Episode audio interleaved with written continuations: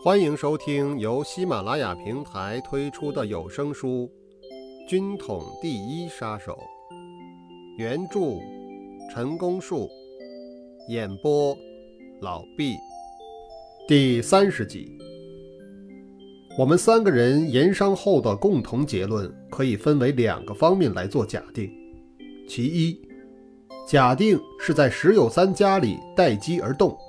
光靠鲜红霞一个人作为内应，恐怕势孤力单。就是遇有机会，在重重障碍之下，将也无从下手。显然的，鲜红霞就不做此考虑。这不但有失于大大方方、堂堂正正，即使做成了，也会一辈子不得安生。因此，我们寄希望于鲜红霞的，只在力歼顽敌。但绝不愿鲜红霞无端牺牲，所以我们的结论是：如单靠鲜红霞一人之力，想在石有三家里有所行动，而又能安全撤退的话，根本难做期待。其二，假定趁着石有三外出的时候行动，看看有没有机会。石有三最近很少外出，但偶尔也到外面走动。我们知道。他无论如何也不敢到中国地界去，就连过一道桥到河东意大利国租界都不敢去。他去的地方除了日本租界以外，也只限于英法两租界。因为有过张敬尧、吉鸿昌以及其他类似事件的发生，所以他在心理上已有防备。他自己很明白，有可能就会轮到他。每逢外出，事先绝不告诉人家要到什么地方去，以及会见什么人，在外面停留多久，什么时候可以回家等等。像这种情况，当然无法做预先的部署。比方说，假如预先知道他什么时候出来，可以布置好拦截他；假如预先知道他到什么地方去，可以安排好袭击他。假如预先知道的更多些，还可以使用里应外合、内外夹攻等各种方法对付他。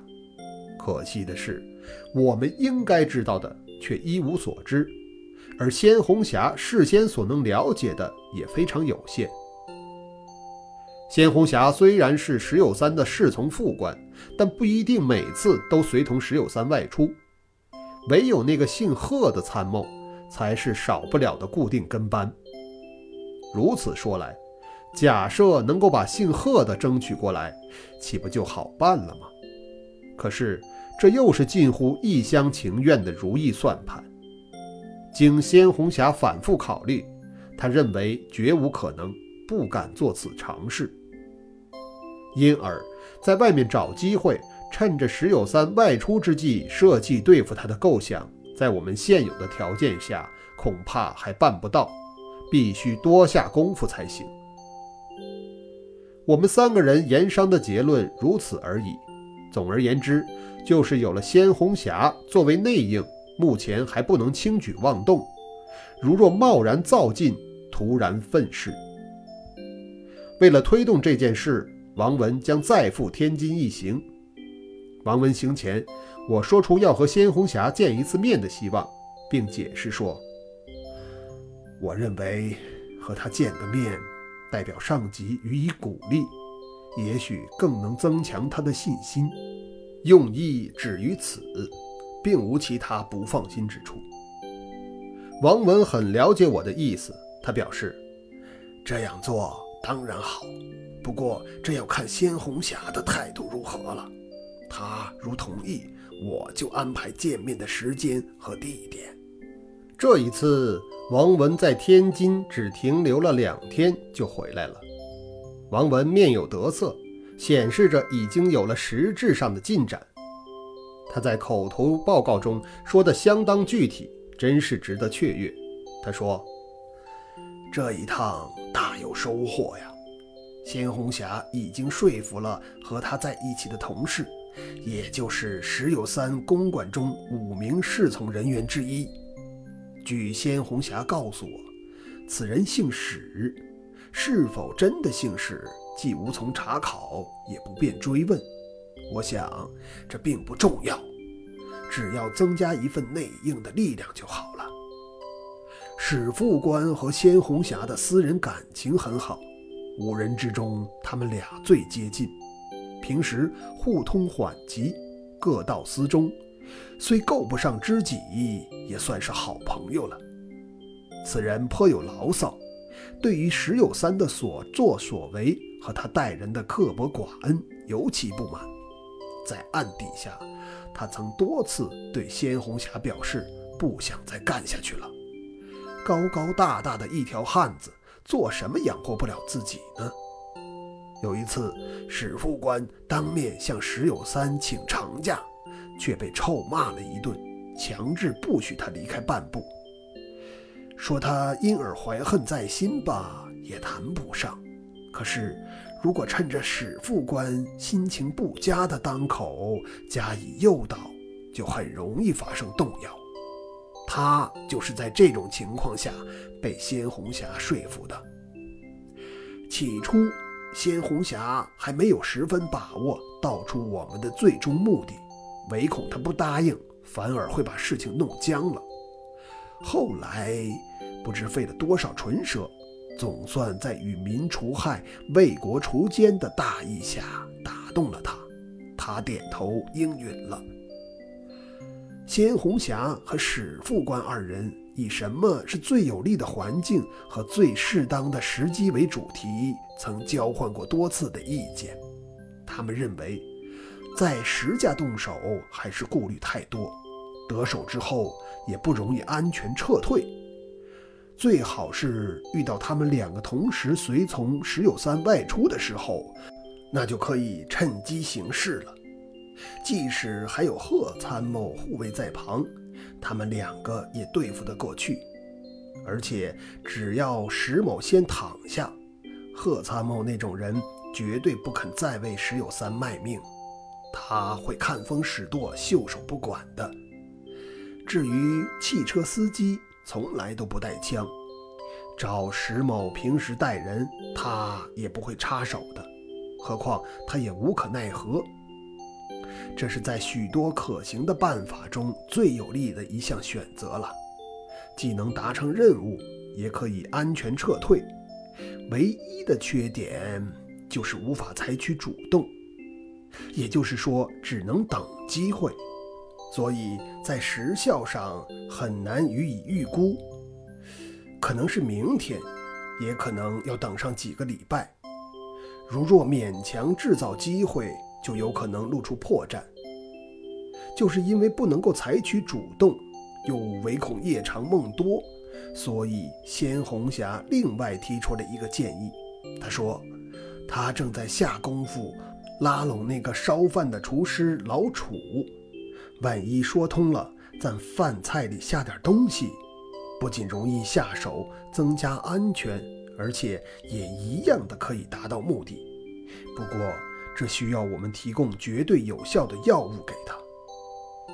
鲜红霞的想法虽然与我们当初所要求的有出入，但也不失为一个可能再考虑的办法。王文说到这里，他又提供了更多的个人意见。他认为，不论用什么方法，只要达成任务，毒死他或打死他，并没有什么太大的区别。我们无非一定怎么样不可。王文又说：“我们不能忽略一项事实，那就是执行者的实际困难呐。”他这话的含义我非常明白，可是我不能正面和他争辩，为的是唯恐引起不必要的误解。还有一层，我谅解到他是完全出于善意的。不过，在这里我要表达一下我的心意。我总认为，制裁一个人是代表国家执法。如果是响当当把那个叛逆者干掉，总比阴阴悄悄地害掉强得多。一来声势不同，其效果也不一样。也就是我们所常说的，可以产生杀一儆百的震慑作用，历史上不乏前例。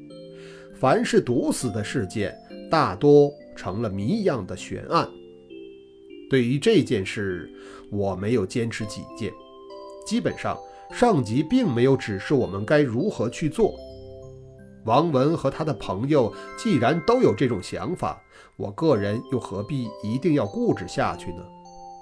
于是我答应王文，把已故天津站站长王子香大夫生前送给我的那瓶药交给他，带到天津去。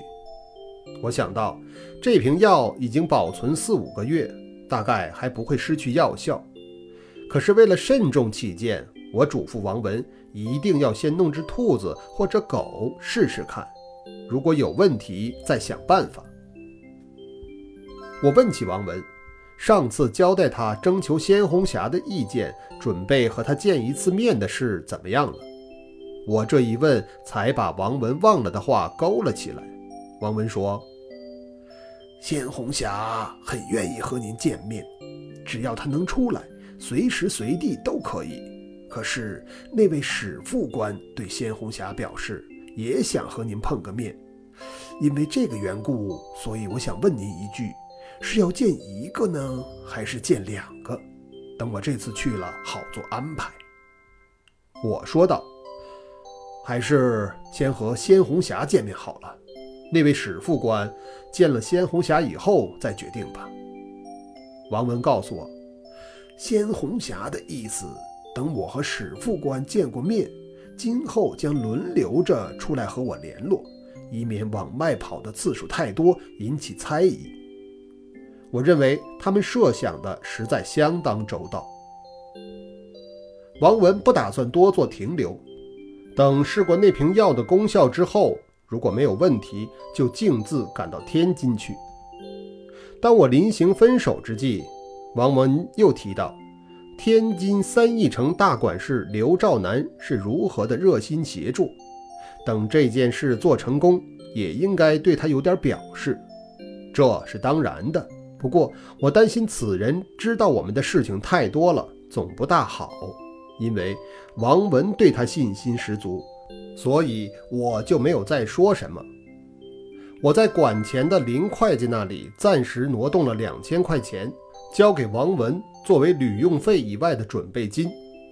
我想鲜红霞他们也许有需要钱的地方，如果那位厨师肯的话，当然更有此需要了。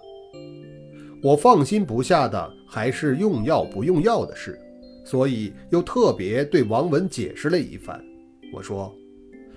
对于用药，我是一点把握都没有的。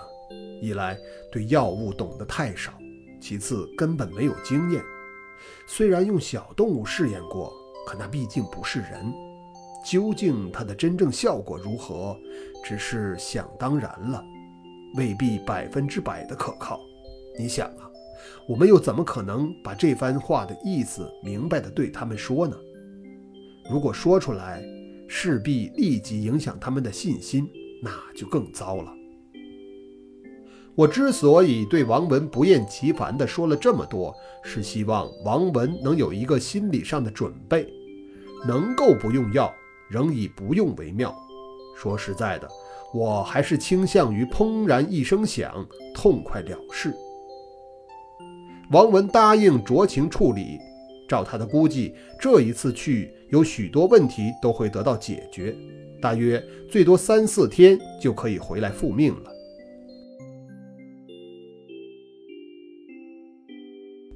王文去后，我犹豫了好一阵，是现在就剧情报告上级呢，还是等到这次王文回来有了原则上的决定以后呢？